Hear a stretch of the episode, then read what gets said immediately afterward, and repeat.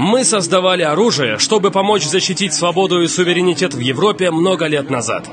Это верно и сегодня. Эти ракеты «Джавелин», как и те, что производятся здесь, в округе Пайк, очень портативны. Они чрезвычайно эффективны против широкого спектра бронированных целей. Они могут поражать цели на расстоянии до четырёхсот метров. Собственно, они настолько важны, что есть даже история об украинских родителях, которые назвали своих детей, без шуток, «Джавелин» или «Джавелина».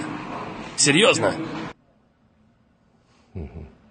Это шутка. Просто шутка оружия. Знаете, раньше, когда американские президенты говорили об убийстве людей, первое, что они делали, это убеждались, что это абсолютно оправдано. На нас напали, Пёрл-Харбор, девять одиннадцать. Это полностью добровольное мероприятие. И второе, что они сделали, это придали некоторую серьезность идее смерти людей, потому что когда люди умирают, это печально. Ведь они оставляют после себя одиноких супругов, родителей, детей. Смерть — это печально, признайте это.